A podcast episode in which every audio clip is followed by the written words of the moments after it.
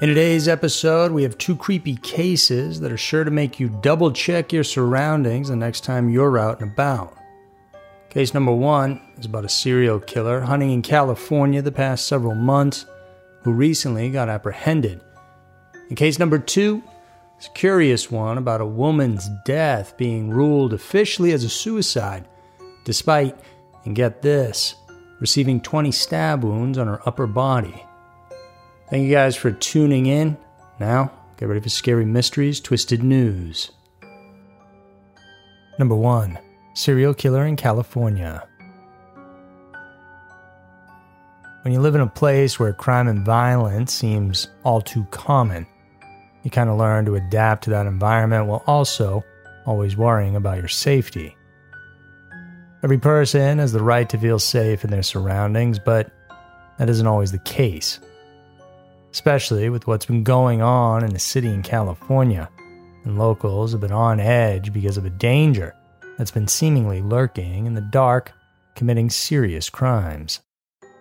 In Stockton, California, there have been a series of murders that are putting the community on edge. The most recent of this killing spree happened on September 27th of 2022. The victim was a 54-year-old male named Lawrence Lopez Sr the musician was found dead on a sidewalk in a residential area. According to reports, he was gunned down about half past one in the morning. His case was linked by police to six other shootings that happened in the past, five of which led to instantaneous death. Just six days before Lawrence was shot, Juan Cruz, who was 52, was also killed at 4:27 in the morning. Then on August 30th, another shooting occurred at 6:41 a.m., killing 21-year-old Jonathan Hernandez Rodriguez. At about 9:49 p.m. on August 11th, Salvador Debudey Jr. was gunned down. And then, just a month before him, on July 8th, at about half past 12, Paul Yaw, who was 35, was also fatally shot. And all of these occurred in Stockton, California. The earliest shooting of this series of crimes was believed to have happened a year prior in Oakland City, California. An unidentified 40-year-old male was fatally shot at around 4:18 a.m. on the 10th of April of 2021. It's also important to note that all, except for Yaw, were Hispanic, and most of them were homeless.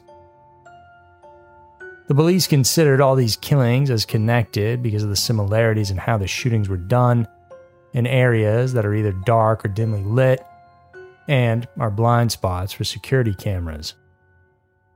Also, none of the belongings of the victims were taken.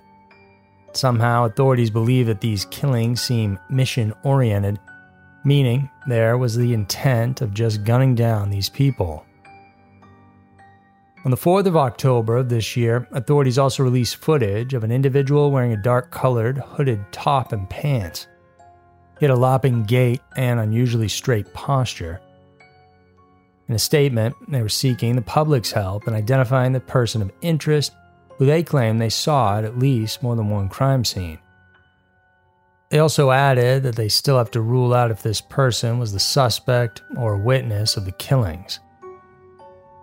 And this video clip interestingly matched the description of the sole survivor of these supposed serial shootings, the survivor would have been the second victim. She was a 46 year old homeless black woman named Natasha Latour, whom the suspect shot at around 3:20 in the morning on the 16th of April in 2021. According to her, she was in her tent when she heard someone walking around the area. When she went out to see who it was, she was greeted by a man with a gun who shot her about 9 to 10 times without saying a word. He started shooting at her when a train passed by possibly to drown out the sound of the gunshots.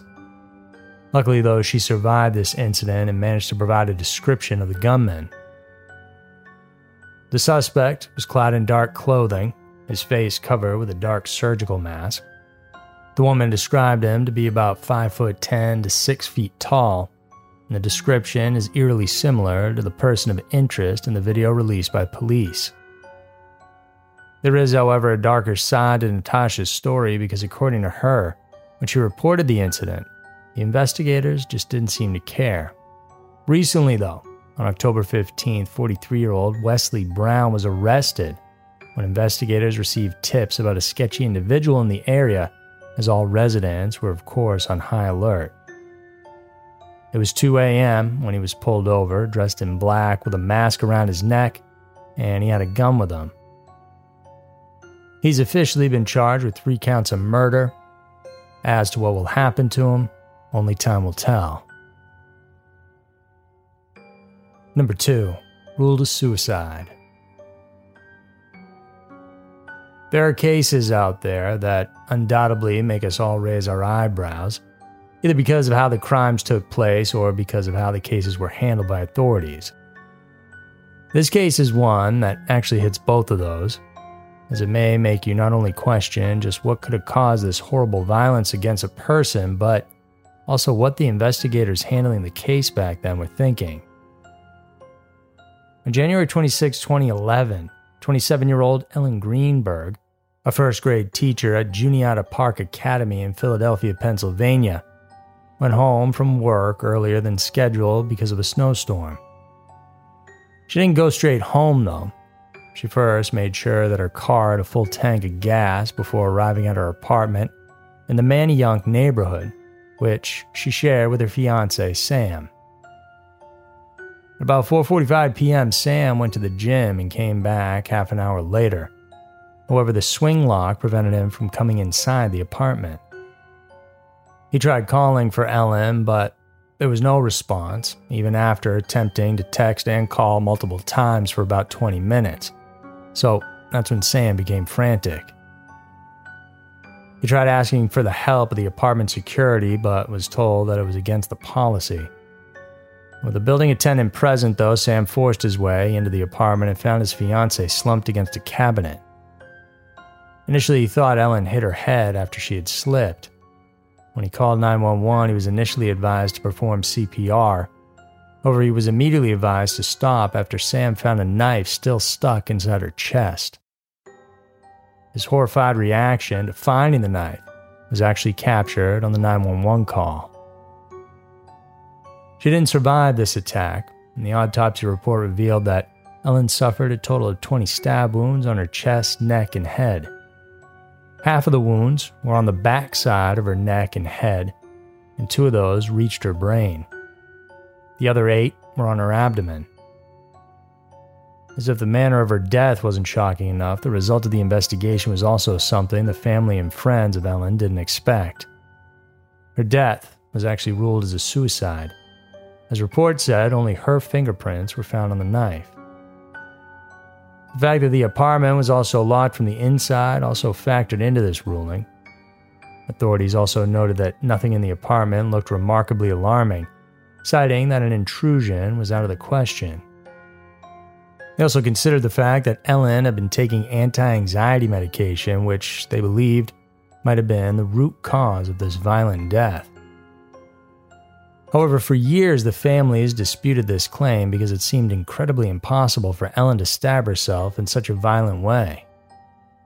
Aside from the seemingly impossible method of taking her own life, the fact that no suicide note was found at the scene, in fact, there was only a bowl of a salad that was half made. Another thing that the family believed was definite proof of Ellen not committing suicide was the fact that she filled up her car with gas before coming home. Finally, in 2022, 11 years after this tragedy, the DA office ordered the case to be re examined to try to determine once again what exactly happened to Ellen, while also reviewing the claims of the family countering the suicide ruling. It may take some time before we can get another update regarding this case, but the fact that the case is reopened and being looked into gives hope to her parents and her fiance that they just might find some answers. Hey, if you enjoyed that, then you need to subscribe because we have new videos coming out all the time, plus a Patreon page for exclusive and graphic videos that you won't find anywhere else.